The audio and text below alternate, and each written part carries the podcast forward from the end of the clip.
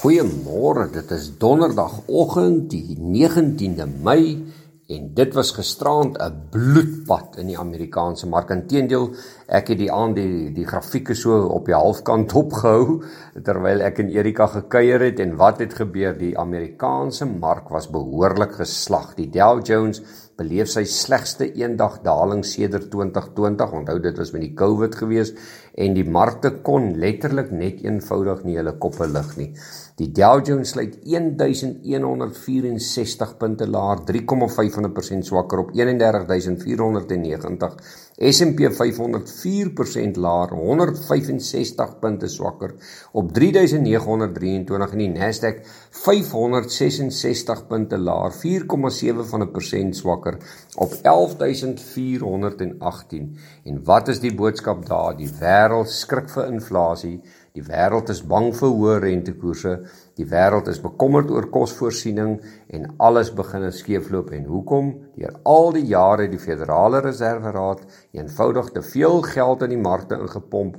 Hulle het hierdie babietjie groot geword, groot gemaak wat 'n monster geword het en nou is dit probleme. So ons weet nie hoe gaan ons dit uitsorteer nie. Die wêreld sal vir ons wys markte is altyd slimmer, maar ons gaan 'n baie interessante tyd in. Maar soos ons almal weet, markte bied ook geleenthede in dae soos daardie wat hy so wegval. Nou ja, die Nikkei van Japan 672 punte laer 2.5% vanmôre swakker 26238. Die Hang Seng indeks 531 punte laer 2,5% swakker op 20112 en terloops Tencent is vanmôre 8% laer daar.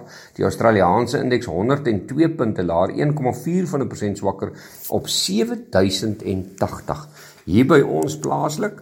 Ehm um, is dit baie interessant die die top 40 indeks minus 532 punte gister 62494 dis 0,8 van 'n persent swakker en die algehele indeks sluit op 69083 minus 613 punte 0,8 van 'n persent swakker. Wel die rand vanmôre uh R16 en 2 sent dis net so oor die R16 'n euro R16.82 en 'n Britse pond R19.92 Die goudprys vir môre staan vir môre op 1815, dis maar eintlik onveranderd.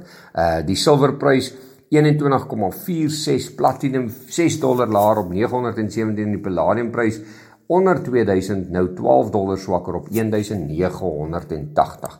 Ons probleemkind Brent olie 110.48, maar dit is so 2 dollar daarom swakker as van gisteraand, so dit lyk daarom asof daar so 'n bietjie van 'n as 'n mens kan amper sê 'n 'n 'n asemskep daar is, maar daardie prys sal baie moet daal om beleggers weer uh, moed te gee dat dinge kan verbeter. So ek dink nie dit gaan sommer dadelike invloed kan maak daarso nie. Vir die boere vanmôre, gister was so 'n bietjie 'n gemengde sessie vir die vir die sagte kommoditeite, maar het nog opgegaan want die die voedselsekerheid is 'n probleem. Dis net kon wat af was kon gister R49 laer op 5049.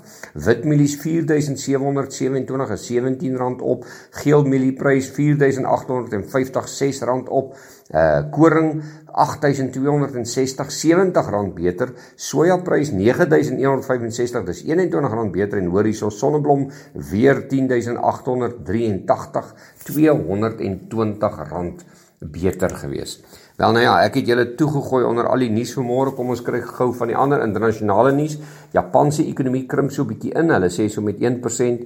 Netflix ontslaan 150 werkers nadat hulle verdienste in die maatskappy nie so goed was nie.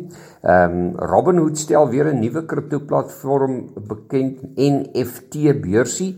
Ehm um, die Amerikaanse kleinhandelverkope styg rapsie met 0,9% in April plaaslik. 91 het 'n rekordverdienste uh, behaal en hulle bates onder bestuur groei ook goed.